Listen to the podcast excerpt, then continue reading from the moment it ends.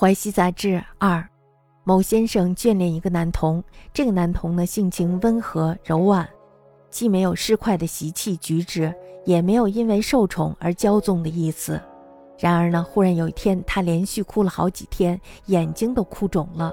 某公奇怪地问他到底是怎么回事儿，他感慨地说：“我天天给您侍寝，根本不知道自己是什么样子。昨天寓所里某人和男童鬼混，我从墙缝里偷看到了。”这种丑态简直难以形容，这和女人躺着的玉体完全不一样。因此，我想到，我堂堂一个男子，却受到了如此的侮辱，真是后悔都来不及了呀！所以，我羞愧愤恨，想一死了之。某公想方设法地劝解他，但是始终郁郁不乐。后来竟然逃走了。有人说，那个男童已经改变了姓名，用心读书，求取功名了。梅金写有《青泥莲花记》，像这个男童也和出淤泥而不染的莲花差不多了。又有家奴张凯，起初呢是沧州的差役，后来呢因为在半夜里听到罪犯偷偷的哭泣声，内心受到了震动而辞去了官职，卖身给先父姚安公做仆人。张凯四十多岁时还没有儿子，一天呢他的妻子临产了，张凯神情忧伤地说。哎，恐怕是个女儿吧。妻子呢，果然生了一个女儿。妻子问：“你怎么知道的？”张凯说：“我当差役时，有人指控他的嫂子和邻居张九通奸，众人呢都知道张九冤枉。可是呀，事情牵连到男女私情，没有办法替他辩白。恰好长官派我拘捕张九，我就禀告说，张九在初五因为拖欠田税而被拘捕，初八那一天打了十五大板后放了。”现在呢，已经不知道他去哪儿了，求您再宽限几天吧。长官查看了证据，翻阅了簿册，确实如此。于是呢，就怒斥告状的人：初七那天，张九还在被关押着，你怎么能说他到你嫂子的房间里去了呢？把他打了一顿，赶出了县衙。其实呢，这是另一个张九，我不过是借他搪塞了一番，让那个女人免受冤枉。去年我听说那个女人死了。昨天晚上，我梦到她向我下拜，知道她将转世托生成为我的女儿了。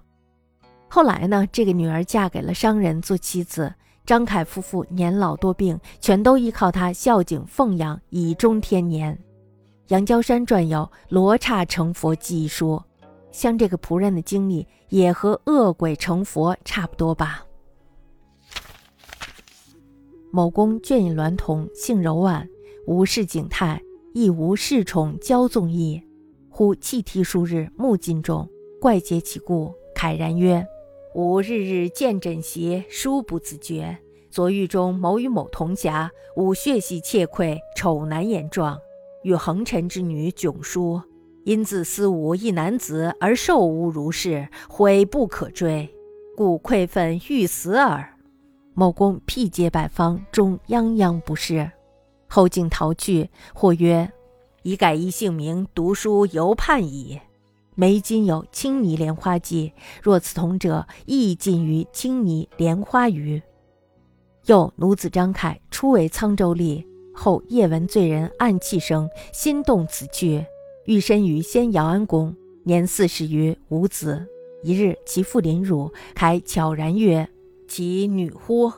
已而果然。问：“何以知之？”我为历时有某控其嫂与邻人张九思，众知其亡而涉世暧昧，无以待白也。会官遣我居张九，我禀曰：张九初五日已不复居，初八日至十五去矣。今不知所往，几宽其限？官检征笔册梁氏，怒某曰：初七日张九方押进，何由至如扫视乎？杖而遣之。